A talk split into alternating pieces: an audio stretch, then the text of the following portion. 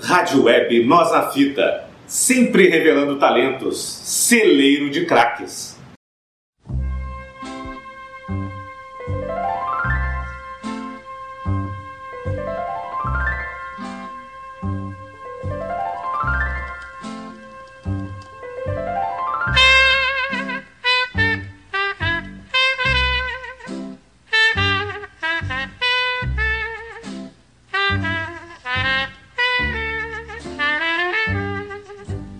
Olá, amigos da Web Rádio Nós na Fita, nossa NNF no ar, o nosso programa homenagem desta semana, onde vamos falar sobre Louis Daniel Armstrong, que nasceu em, na cidade de Nova Orleans no dia 4 de agosto de 1901. Louis Armstrong então nasceu numa família muito pobre e também passou a juventude na pobreza num bairro de Nova Orleans que era conhecido como as costas da cidade.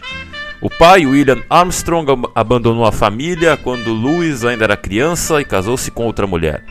A mãe, Mary Albert Armstrong, deixou Louis com a tia, o tio e a avó.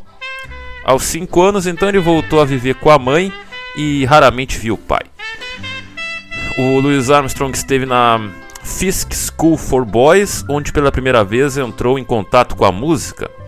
Ele levou algum dinheiro para casa, como entrega jornais né, e sapateiro ambulante. Contudo, isso não era suficiente para manter a mãe longe da prostituição e passou a entrar sorrateiramente em bares de música perto de casa para ouvir e ver os cantores. Conheceu dias muito difíceis e olhava para sua juventude como o pior momento de sua vida e por vezes até retirava inspiração dela. Todas as vezes que eu fecho os meus olhos tocando aquele meu trompete, eu olho logo no coração da boa velha Nova Orleans. Ela deu-me algo pelo que viver. Louis Armstrong conseguiu comprar um trompete com dinheiro emprestado de uma família imigrante russo-judaica, os Karnofskis, e e até o final da vida, Louis Armstrong os considerou como membros da família, porque eh, os Karnovskis eles cuidaram do Louis Armstrong por vários dias e noites enquanto a mãe trabalhava, e por essa razão o Louis Armstrong usava uma estrela de Davi pelo resto usou né, uma estrela de Davi pelo resto da vida. Ele saiu da Fisk School aos 11 anos e formou um um quarteto que tocava na rua para ganhar alguns, algum dinheiro. E nessa altura também Louis Armstrong começou a se envolver em sarilhos, né, em brigas, tumultos de rua, coisa natural da juventude. Né? O tocador de corneta Bunk Johnson ensinou a tocar de ouvido no Dagostone Stonk, em Nova Orleans, apesar de Louis ter dado crédito ao músico chamado Oliver nos anos seguintes. Armstrong desenvolveu fortemente a sua maneira de tocar trompete na banda da instituição New Orleans Home for Colored Waves, onde ele foi enviado aos 11 anos por ter disparado uma pistola na rua durante uma celebração de Ano Novo, onde foi sentenciado a 18 meses de reclusão. O professor Peter Davis instalou disciplina e providenciou educação musical a rapaz, e eventualmente Peter Davis fez o Louis Armstrong como o líder da banda. Much, folks. Here's one of our recordings. Beautiful number called Black and Blue. That's uh...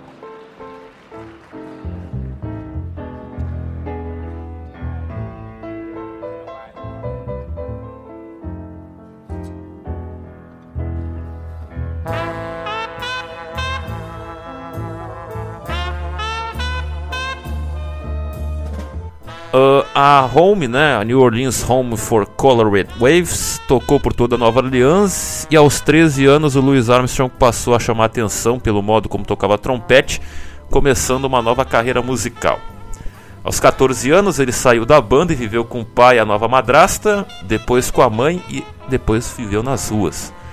Louis Armstrong ganhou seu primeiro emprego noturno no Henry Sponses, onde Black Benny se tornou seu protetor e tutor. Ele queimava carvão na fábrica de dia e tocava trompete à noite. O Louis Armstrong tocou frequentemente na Brass Band na Brass Band Parades, Parades, né? E ouvia os músicos mais velhos sempre que podia, aprendendo com Bunk Johnson, Buddy Petit, Kid Ory e acima de tudo com Joey King Oliver, que atuou como mentor e figura paternal para o jovem músico. Mais tarde ele tocou nos Riverboats, né, de Nova Orleans, trabalhando com o Fate Marable, Marable, né, subindo e descendo o Mississippi. Os Riverboats, aqueles barcos, né? não sei se dá para chamar de cruzeiros, mas enfim, é difícil ter uma tradução literal que complemente, que faça algum sentido.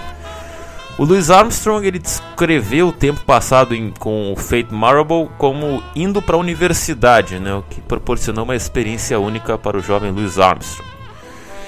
Aos 17, 16, quase 17 anos, em 19 de março de 1918, o sétimo, que era o apelido do Louis Armstrong, desposou Daisy Parker de Gretna, Louisiana. Eles adotaram uma criança de 3 anos, Clarence Armstrong, ou a mãe né, da Clarence Armstrong, que era prima de Louis, morreu no parto. A Clarence Armstrong era doente mental porque ela teve uma pancada na cabeça, teve um acidente quando era pequeno que afetou, enfim. E o Louis Armstrong cuidou até o final da vida da filha Clarence. E mas pouco tempo depois, o Louis Armstrong se divorciou da Daisy Parker e ela acabou morrendo também pouco tempo depois do divórcio. Nas experiências nos Riverboats, a música de Armstrong começou a amadurecer.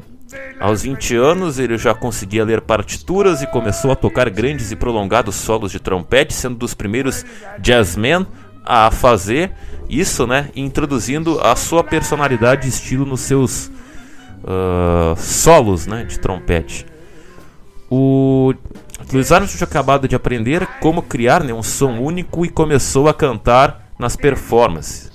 Em 1922, com 21 anos, 20 para 21 anos, o Louis Armstrong ele foi para Chicago, né, a convite do seu tutor Joey King Oliver, para se juntar à Creole Jazz Band, onde ele ganhava o suficiente sem precisar atuar nos velhos clubes noturnos. Chicago, a cidade do vento, estava povoada de muitos negros que, após trabalharem nas fábricas, tinham algum dinheiro para gastar numa ida ao bar. Louis Armstrong viveu em Chicago no seu, no seu próprio apartamento, onde tinha um banheiro, que foi o primeiro banheiro da vida dele, dentro de casa. E entusiasmado de estar nessa, na cidade de Chicago, ele começou a escrever cartas nostálgicas aos amigos de Nova Orleans. E à medida então que a carreira do Louis Armstrong crescia, ele era desafiado a participar de uma as Cutting Contest, que eram competições onde um músico tenta roubar o emprego do outro tocando melhor do que ele. Né? Participar dessas cutting contests por. Ele era desafiado por homens que tentavam acabar né, com Louis Armstrong, que era um novo fenômeno. Mas todos eles perdiam, não conseguiam tirar o emprego do Louis Armstrong. É, ele fez as primeiras gravações nas gravadoras Janet e Oké, né, que eram os enfim, as, o jazz estava começando a virar febre por todos os Estados Unidos incluindo muitos solos e breaks enquanto segundo trompete da, na banda de Oliver em 1923. Nessa época, então, Louis Armstrong ele conheceu o Hoagie Carmichael, né, onde mais tarde eles colaboraram, e foi introduzido por, pelo Bix Baderbeck, né, que era o amigo que agora tinha a sua banda de Chicago, a Chicago Band.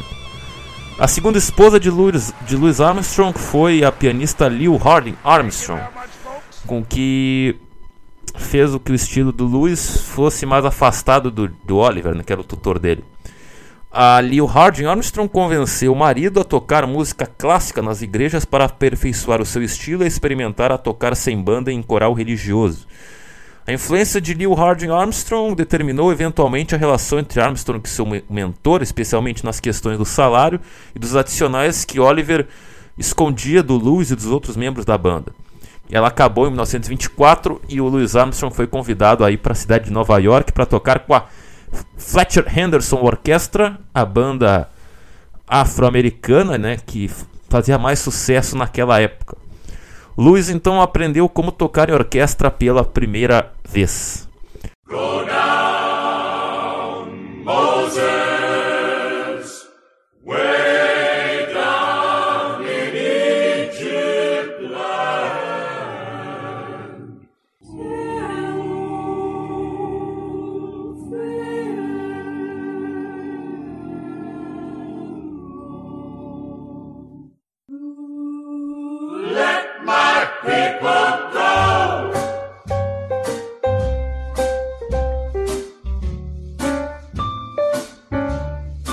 Louis Armstrong rap rapidamente né, adaptou-se ao estilo mais controlado da Fletcher Henderson Orchestra né, e os outros músicos rapidamente to tomaram Armstrong como músico é, emocional e natural.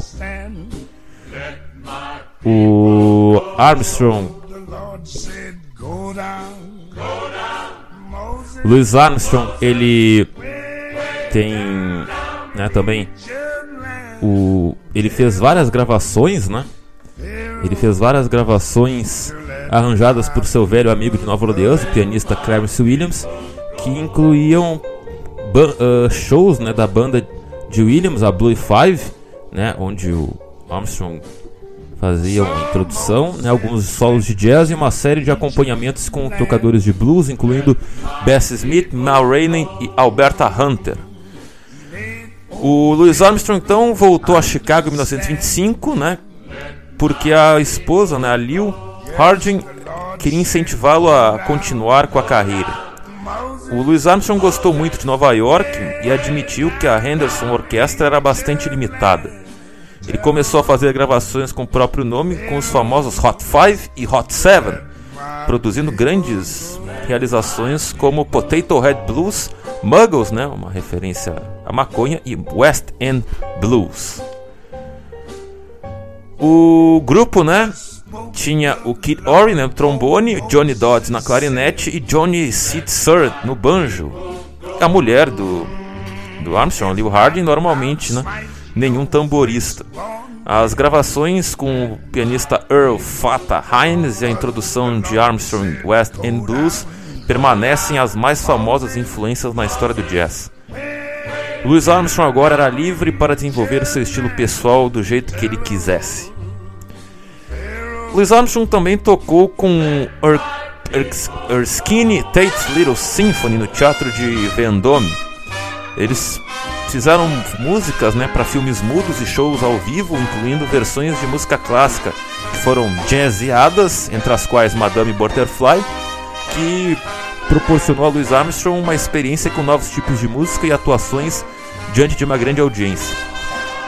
É, a, a Erskine Tate's Little Symphony virou a banda de jazz mais famosa nos Estados Unidos. O Louis Armstrong se separou da Lil, né, a Lil Harding, e começou então a tocar no Café Sunset para Joey Glazer, que era o Joey Glazer, que era um associado de Al Capone na Carol Dickerson, na Carol Dickerson Orquestra com Earl Hines no piano, né, que depois virou a Louis Armstrong Stompers. O Louis Armstrong fez uma amizade vitalícia né, com Earl Hines e dirigiu pela primeira vez um grupo musical.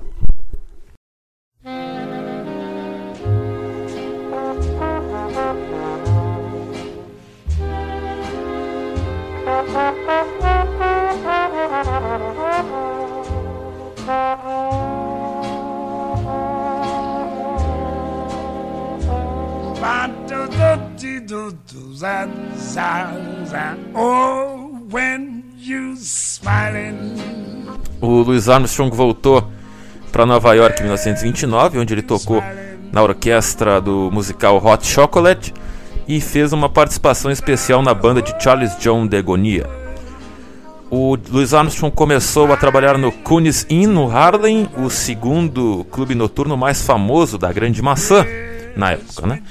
Louis Armstrong teve também um sucesso considerável com as gravações vocais, incluindo versões das famosas músicas que foram é, compostas pelo velho amigo Hogg Carmichael.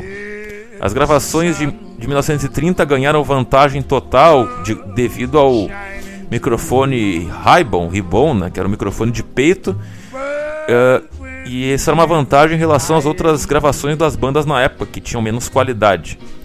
Uh, a música a mais famosa dessas gravações é a música Stardust, né, que é uma, uma das gravações que mais gerou lucro para Louis Armstrong gera até hoje. Né? A Grande Depressão nos anos 30 atacou de forma violenta o jazz. Bix Binderbeck já tinha morrido e a banda de Fletcher Henderson dispersou-se. Muitos músicos deixaram de tocar nos clubes noturnos e alguns deixaram mesmo até de largaram a música. O King Oliver fez algumas gravações, mas elas não, não tiveram nenhum sucesso. Sidney Beckett virou alfaiate e Kid Ory voltou a Nova Orleans para criar galinhas. O Louis Armstrong foi para Los Angeles em 1930 à procura de novas oportunidades. Ele acabou tocando no New Colton Club em LA, né, com Lionel Hampton nos tambores. Em 1931, Louis Armstrong apareceu no seu primeiro filme, o X-Flame.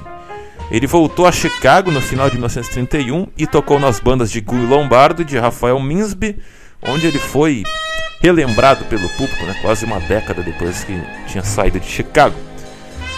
O Louis Armstrong então viajou por quase todos os estados dos Estados Unidos. E em março de 1934 ele voltou para Nova Orleans, onde foi recebido como um herói. Ele patrocinou uma equipe de basquete, né, chamada de Armstrong Secret Nine, né, os nove, se os nove secretos de Louis Armstrong, e também deu o nome para uma marca de cigarro. Mas o Louis Armstrong, um pouco tempo depois, ele voltou à estrada e foi novamente esquecido, o que fez com que o Louis Armstrong então fosse para a Europa. O...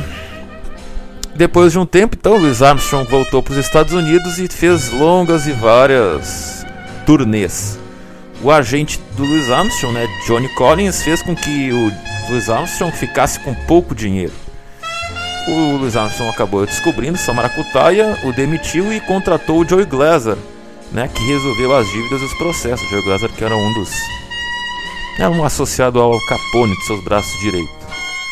Louis Armstrong então acabou voltando ao cinema e participou do programa de rádio de Rudy Vallee, né, que ele entre... programa de rádio que entrevistava muitos músicos e tocava alguns solos. O Louis Armstrong chegou a substituir o Vallee como apresentador do programa em 1937 e virou o primeiro uh, negro nos Estados Unidos a apresentar um programa nacional de rádio. 1937. Ele se divorciou definitivamente da Lil em 1938 e casou com a nova namorada Alpha. Após muitos anos de estrada e turnês e tudo mais, o Louis Armstrong acabou fixando residência no Queens, em Nova York, em 1943 com a sua quarta esposa, Lucille. Apesar de alguns ataques racistas, né, como roubar o correio, atirar pedras na casa, o Louis Armstrong acabou depois se integrando com o bairro, tanto com os brancos quanto com os negros.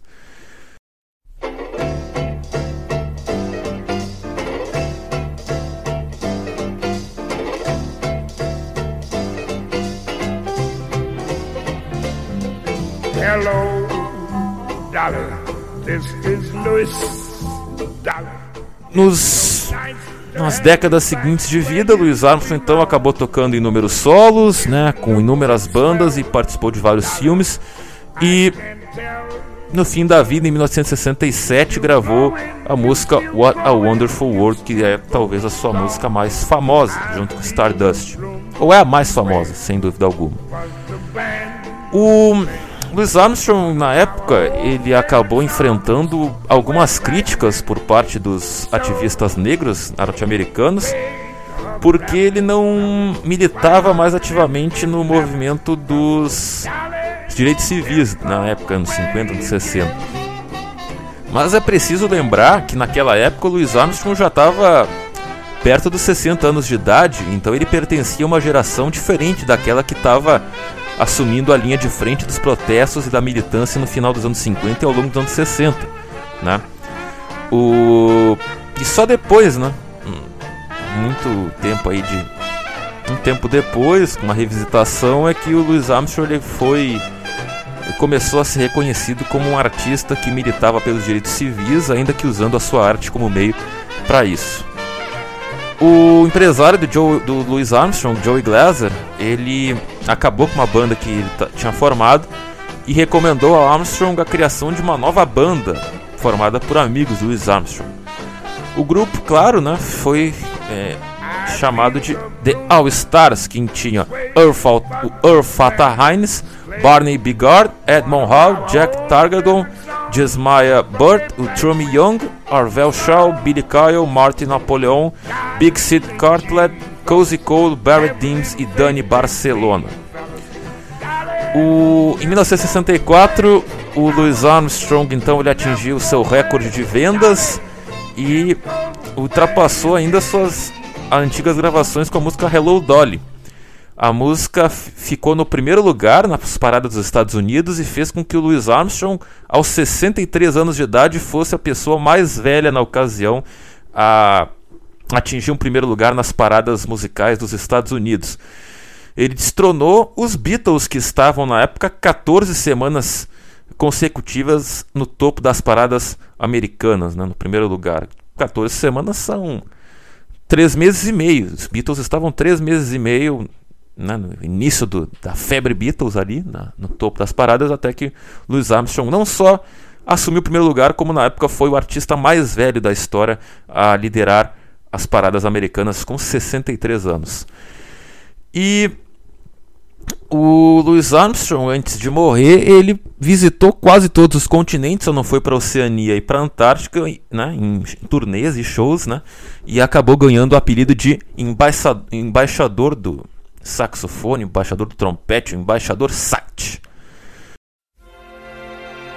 Some of you young folks been saying to me, "Hey pops, what you mean? What a wonderful world." How about all them wars all over the place? You call them wonderful? And how about hunger and pollution? They ain't so wonderful either. How about listening to old Pops for a minute? Seems to me it ain't the world that's so bad, but what we are doing to it. And all I'm saying is see what a wonderful world it would be if only we'd give it a chance. Love, baby, love. That's the secret. If lots more of us loved each other, we'd solve lots more problems. And man, this world would be a guesser. That's why old Pops keeps saying,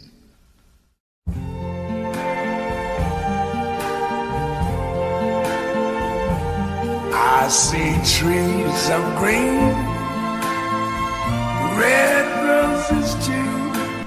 Louis Armstrong então morreu de ataque cardíaco no dia 6 de julho de 1971, aos 69 anos, na cidade de Corona, no Queens, em Nova York. 11 meses depois de tocar o último solo na sala imperial do Waldorf Astoria. As últimas palavras foram: Eu tive meu trompete, uma vida linda, uma família, o jazz. Agora eu estou completo. E o Louis Armstrong está é, sepultado no cemitério Flushing, na cidade de Flushing, Nova York. Louis Armstrong, então até hoje ele é lembrado, né? Ele é considerado a personificação do jazz, famoso tanto como cantor, como solista, como trompetista, cornetista e saxofonista. Louis Armstrong. Então, é, finalizando assim o nosso programa homenagem sobre Louis Armstrong, você pode acompanhar este e outros programas no nosso facebook.com.br, nosso castbox, no nosso Spotify, no nosso Instagram, no arroba webradiosnafita, também no nosso site no www.webradiosnafita.minharadio.fm. É isso aí, amigos da NNF, a comunicação que cabe na palma da sua mão. Até o próximo programa homenagem. Fui!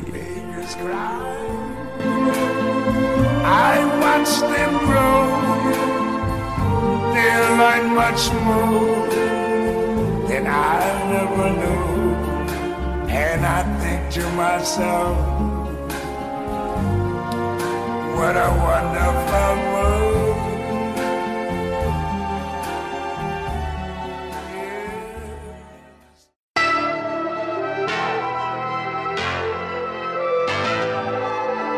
O programa Homenagem é produzido pela equipe da Web Rádio Nós na Fita com a intenção de homenagear personalidades que, de forma positiva, deixaram seu nome na história da arte, cultura, esporte, ciências e outras áreas afins. Programa Homenagem. Reverência à referência. Web Rádio Nós na Fita, celeiro de craques.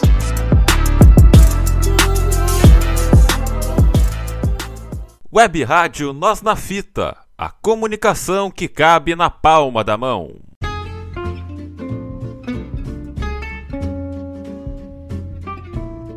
Web Rádio Nós na Fita. A rádio que não sai de moda.